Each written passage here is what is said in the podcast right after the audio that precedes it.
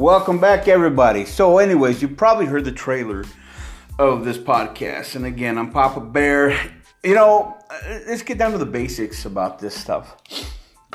On set, you know, I'm I'm an independent film producer. And, and just to get lay out some groundwork, what independent means is I don't work for the studios.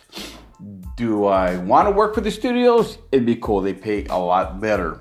Um, but the studios are like Paramount, Universal, Warner Brothers, uh, all the all the big guys. They're all out there. And then everyone that's outside of those five or six big guys, it's going to be us independents. You know. So what we do is, uh, independence is a fancy way of saying uh, I'm always unemployed and I'm always trying to hustle and finding work. So anyways, it's not that bad, but that's what we do. So what...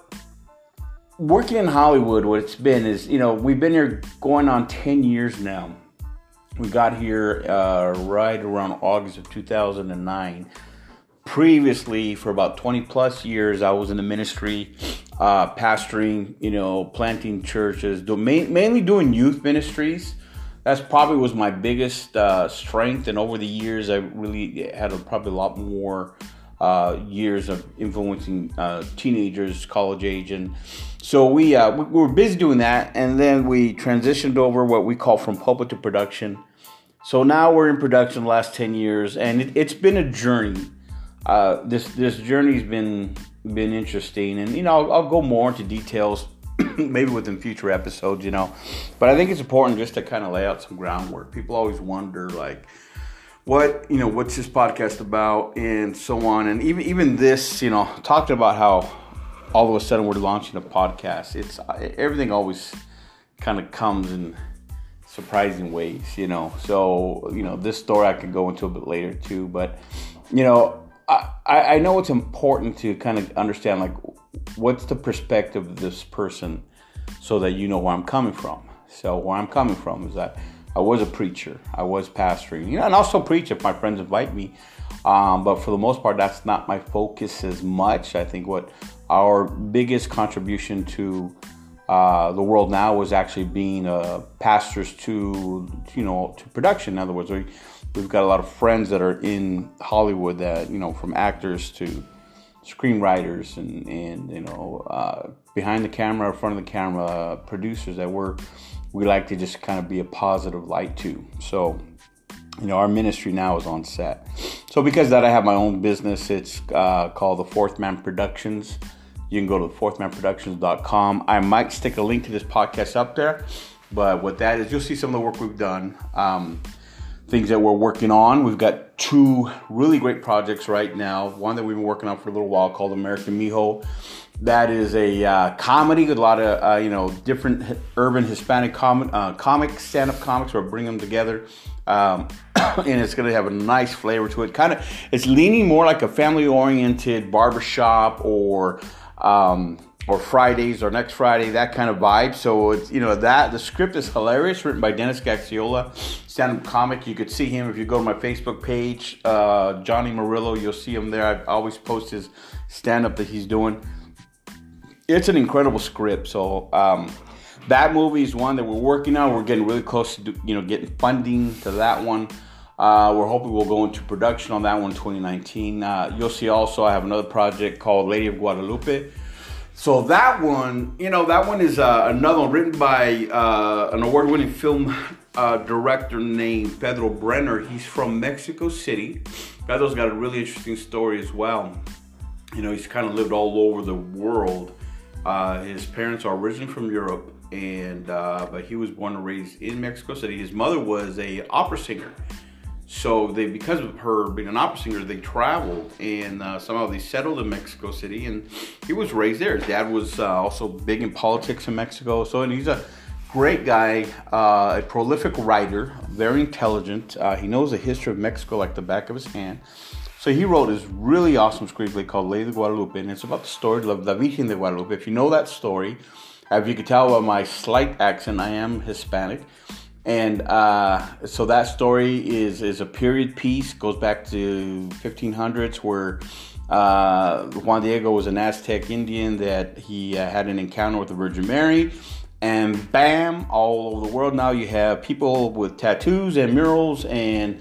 uh, um, statues of the Virgin Mary. And, you know, if you know that one that I'm talking about where she's there with a, a gown with stars on it, that's the vision he had. So this one, Pedro came in with that script, and he goes, let's produce this one. Uh, we're working with some uh, uh, financiers right now. Uh, as a matter of fact, today we got a had great phone call with that one. That's looking at getting some funding as well. So we're going to produce that one, uh, hopefully in twenty nineteen as well. We've got some big things attached to that one. The um, distribution behind The Passion of Christ and God's Not Dead are also... Uh, uh, they also gave us a letter of intent for, for the Lady of Guadalupe. So, yeah, there's some big things. You know, we, we got a lot going on. Um, put together some pitch packages for um, these uh, other movies that we're putting together. A superhero franchise uh, written by Eduardo Shelinski. Eduardo is the uh, good friend of mine, too. He's also the great, great grandnephew of uh, Cantinflas. So you remember who Cantinflas is? Uh, he was kind of like the Charlie Chaplin of Mexico and popular around the world. And anyway, so I worked with uh, Eduardo, his great-great-grandnephew, and we, uh, we we got a whole superhero kind of, I call it the dysfunctional superhero franchise. So um, a lot of fun, fun stories there. So we got, these are the things that are coming up in twenty nineteen. And I thought it was great to, the idea of launching a podcast, because you know everybody needs to have their voice out there. What I've been seeing is, you know, there's um the great division. I don't know if you're hearing my phone text come in. That's actually my son texting me. Um, so there's there's some divisions going on right now within our country that that you know they need to be addressed. And if you're like me, you're kind of stuck in the middle. You know, I'm not. Uh, I don't. I'm not a Republican. I'm not a Democrat. I am. I'm an independent voter. And I'm an independent preacher, and I'm an independent producer. And my saying is, nobody owns me. In other words, I like to do what I do, and according to my values. And you know, I, I carry a lot of biblical values, and I carry a lot of. Uh, uh, I, I don't like big government at all. Um, so there's a lot of political opinions that I have, especially going on right now. There's a you know when it comes to. Uh, Uh, current political environment, when it comes to uh, uh, the church environment, you know, I have my opinions about that. I have my opinions about production as well. You know, there's a lot of things going on.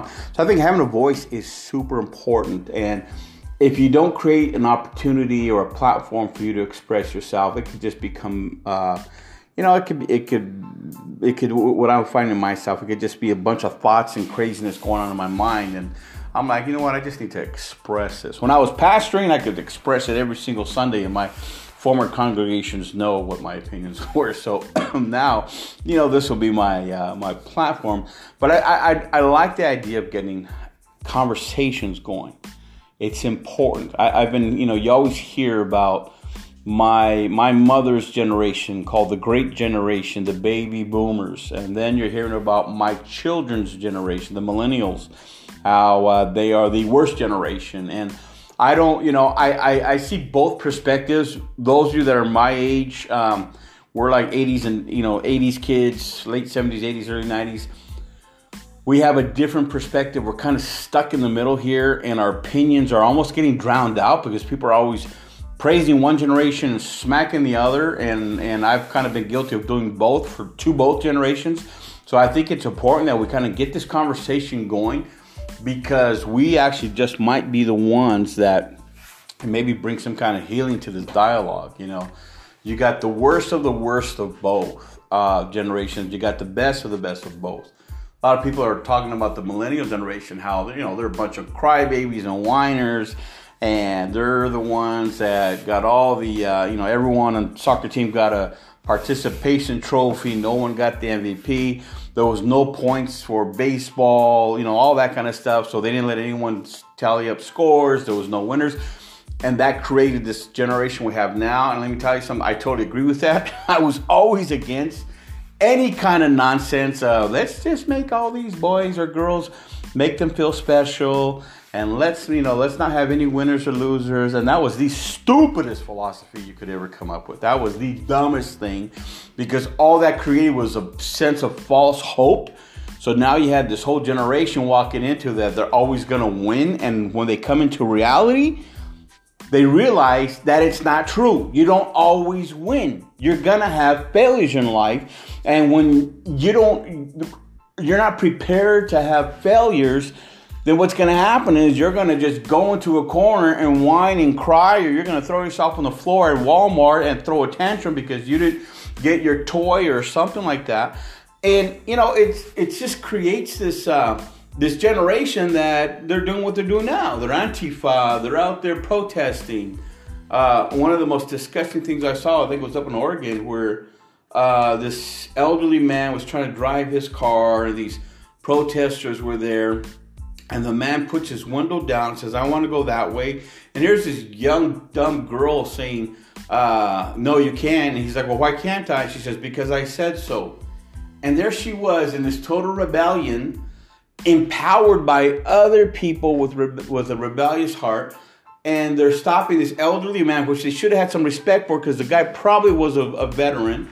And they had zero respect for that, that, that man. And, you know, the, the guy had to go around the block because they wanted to make their point of how they don't like the way things are going. And, you know, that's not the kind of dialogue we're supposed to be having.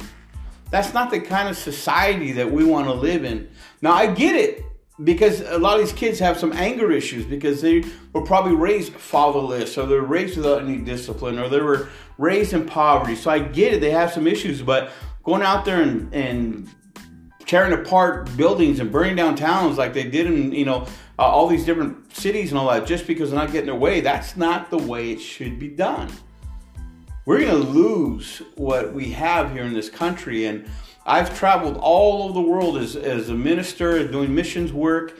And I've been to the poorest countries. And I've been to, obviously, we live in the wealthiest country. And I've been to some, some Western countries. And you know, we have something really, really good here. And if we don't preserve it, we're going to lose it.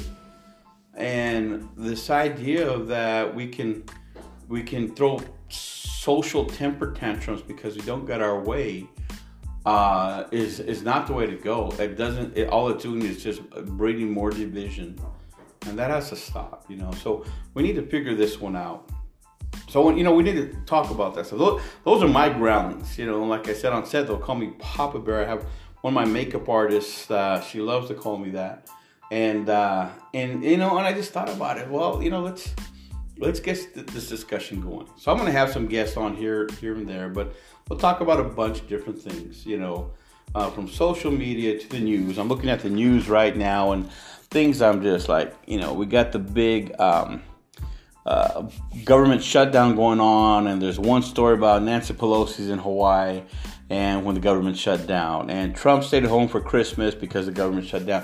All this ridiculous grandstanding. I'm like, look, I get it. Just fix the stupid thing. You know, just fix the thing. Let's let's get this government going again. And as a matter of fact, while you get it going, why don't you trim down some of the fat, because we have a lot of bureaucrats that's just killing our country. The giant is bleeding. If you ever hear the term, how to kill a giant, you just you just bleed it to death. That's what's happening. So let me tell you, if you're listening to me right now and you don't understand how the government works, can you get some old history books out? Not the current ones, the, the revisionist histories. So go back to get some old history books out and do some real study on the, on the history of our nation. And and recognize how government should be working. It shouldn't be this big old mama with a chi-chi that everybody gets to suck off of, and that's how we're supposed to live. Because sooner or later, that chi-chi is going to dry up. So if we don't get that fixed, it's going to be uh, it, it's going to be a slow suicide, and we're all going to be guilty of it. So those are just things that we got to figure out. So if you know any politicians, tell them to get their get their crap together, man. They got to get this country going again. They got to trim the fat. And this idea that both parties, Republicans and Democrats, both of them tick me off because they both have agendas, and they both have their uh, their lobbying interests, and they both have their corporate contacts and corporate partners that are funding this whole thing. You know, the the warmongers want war because there's a war is a business. And you got people that are that are upset because the president wants to pull troops out of Syria. You know, of course they're going to be upset because they're going to lose business. You know, the more war we're in, the more bullets are shot, and the more bullets need to be created, and the more these bullet-making companies and gun-making companies can tax the government and or charge the government. That comes out of our taxes. It's a big freaking business. So all that stuff, you got to have a good understanding of this. So do some research and start disconnecting from your political party so that you can be solo owned. I was disgusted here in California for midterm elections because the stupidest thing I saw was when the gas tax passed. That was the, that showed me right there how stupid California voters are.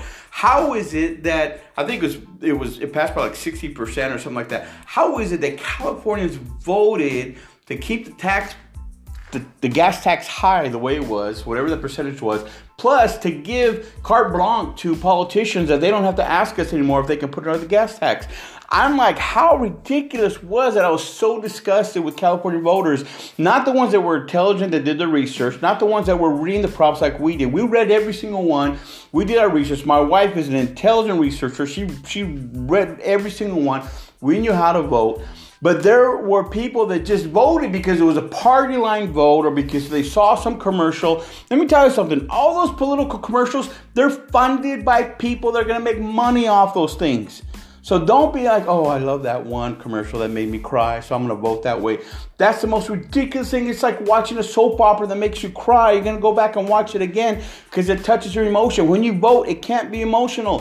It has to be based on facts and history and precedents. So the, when I saw that this past election, I was disgusted. I was like, I can't believe that happened.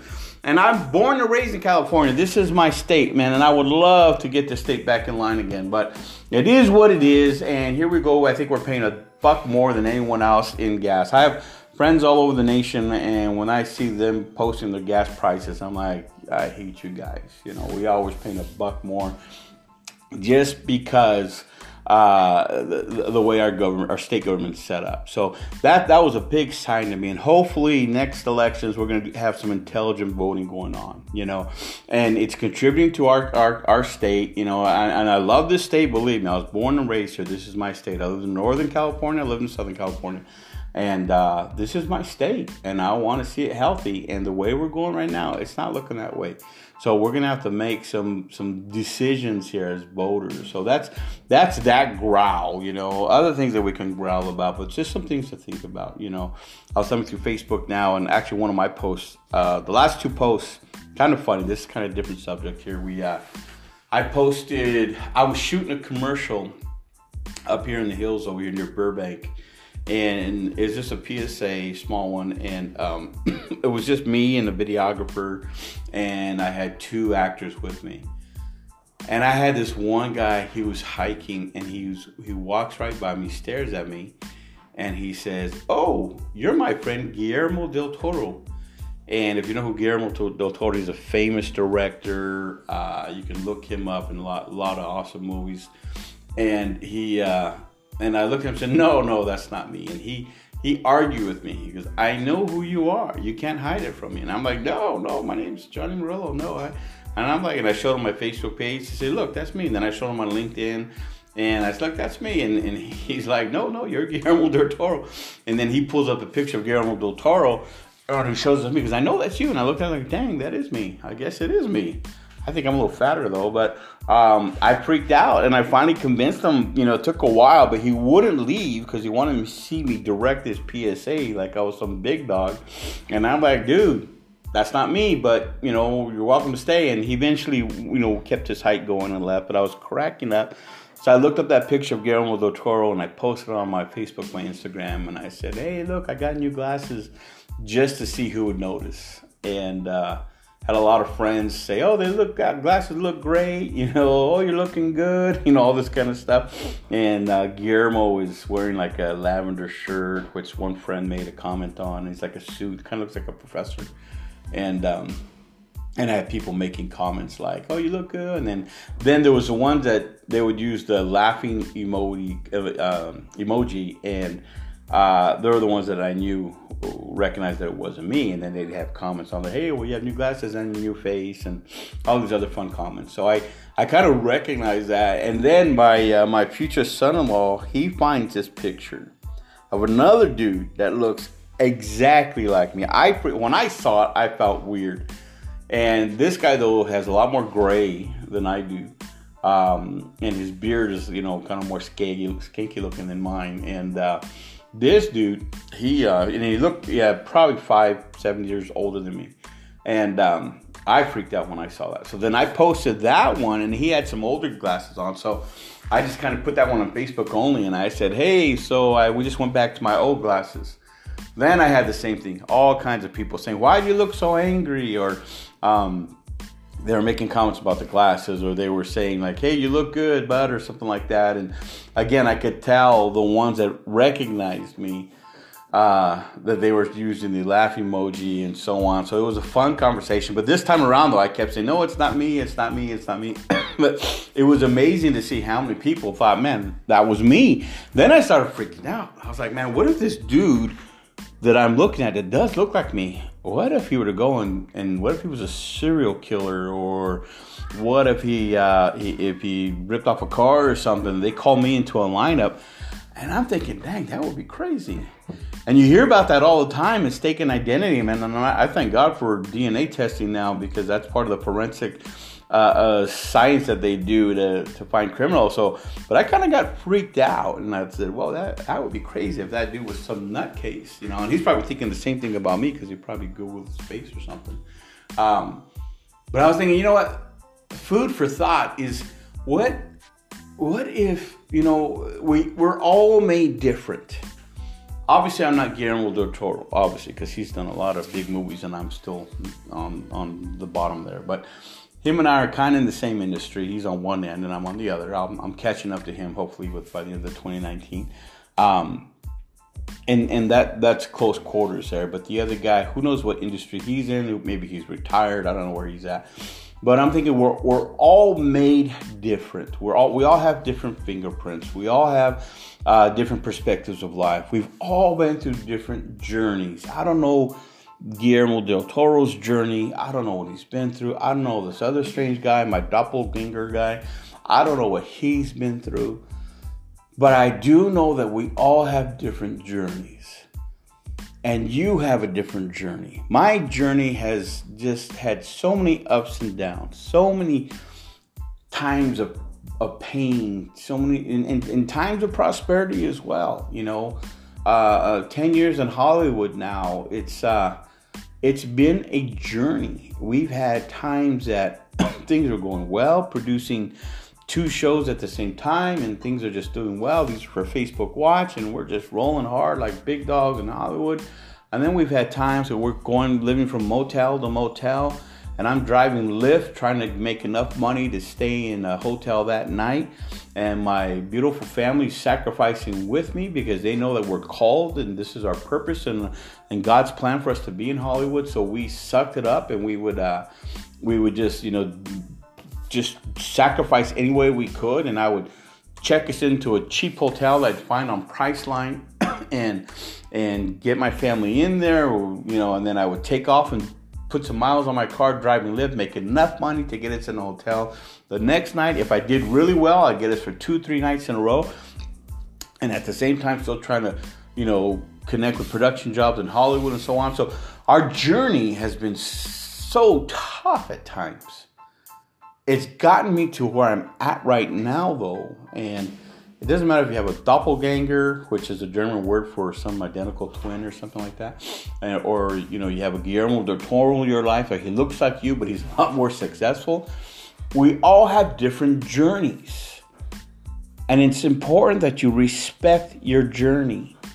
If you don't respect your journey, you're going to have to repeat it. We saw that with when Moses brought the uh, the children of Israel out of Out of out of Egypt, they they for forty years they traveled in circles because they could never find peace or respect in their journey, and they kept grumbling and they kept mumbling. And finally, God's like, you know what, you dudes can't go to the next level because you're you're just you're, you're just complaining too much. There's another word I was going to use, but it's not appropriate. But you're just complaining too much, and they had to do a whole generation of circles, because they couldn't go to the next level, because they just weren't ready in their hearts. They couldn't respect this journey of theirs. They kept complaining about it. And their kids were finally able to go across. There was there was, there was a whole new generation that finally went to the next level. And, and I'm talking to people that are you're where you're at right now. where, what level are you at and what level do you want to go to? The one of the first steps to do is quit complaining. Just quit complaining. Just just stop. Focus. Forgive. On on social media right now, there's there's a one post going around saying uh, twenty nineteen is coming. I want to start it off good with uh, and and so you know with, with no unforgiveness. So apologize to me. That was hilarious. Um, but you know, people are saying I want to I want to have you know no unforgiveness in my heart. So you need to apologize to me first. People that have that position, believe me, it's it's. Your, the roots could be so embittered in your heart, you're never gonna get your apology. Maybe someone hurt you that you uh, you that's already gone, dead out of your life, and if you hold all this bitterness, it's gonna destroy you. So I'm telling you, as we're prepping up to get into a new year, if you're prepping up to get into a new life, just stop complaining about your journey. Forgive who you have to forgive. Move forward. Just move forward. When I have my family uh, for Christmas Eve, we're Latinos, so we open our presents on Christmas Eve now. So uh, we open our presents on Christmas Eve. I told my, my kids, I said, you know, they're all adult kids now. I don't have little ones, so I'm in that, that in-between, in between little kids and grandkids. So we have these adult holiday times now, which I'm down with, but man, it'd be nice to have some little kids back in my life. But so... I'm telling my family as we're, as we're opening presents, I said, look, um, you know, before we open these presents, I want to give you a thought, and then we'll do this one last. But I told them, I said, I want you to think about twenty eighteen. I said, God's been giving us giving us gifts all year. So just think about one gift that God gave you, and then we'll open presents, and we'll share that last gift. So we did that. So everyone opened their presents up, and we enjoyed them, and then we're down to the last gift. And I said, okay, now uh, the, the last thing on everyone to do is just share. What did God give you this year? Maybe he gave you two or three things. It, it could be anything, something materialistic like a car, a new house, or whatever, just whatever it might be. And so each person shared. My daughter-in-law shared, my my oldest son shared, my wife shared, my future son-in-law shared, my daughters, my my two daughters shared.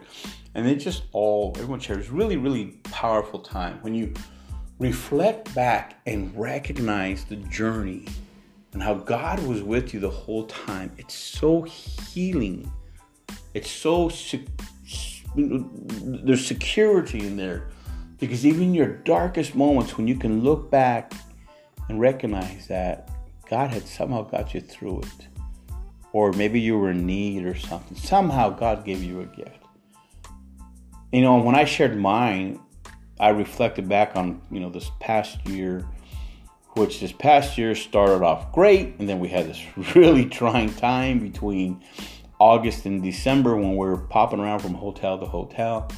Um, I'm sure that was the year before for twenty seventeen. And this year, we uh, the, the beginning of the year, we started off in uh, living in a one-room suite, sleeping on mattresses on the floor, and it was a it was a blessing just to be there. We went from hotels to that, and uh, you know, it was just a one room thing. And then then we're now we're in a nice nice condo or townhouse over in Burbank, and so we start off the year really really really difficultly financially, ending it. You know, uh, we had a great last second part, so it's ending good.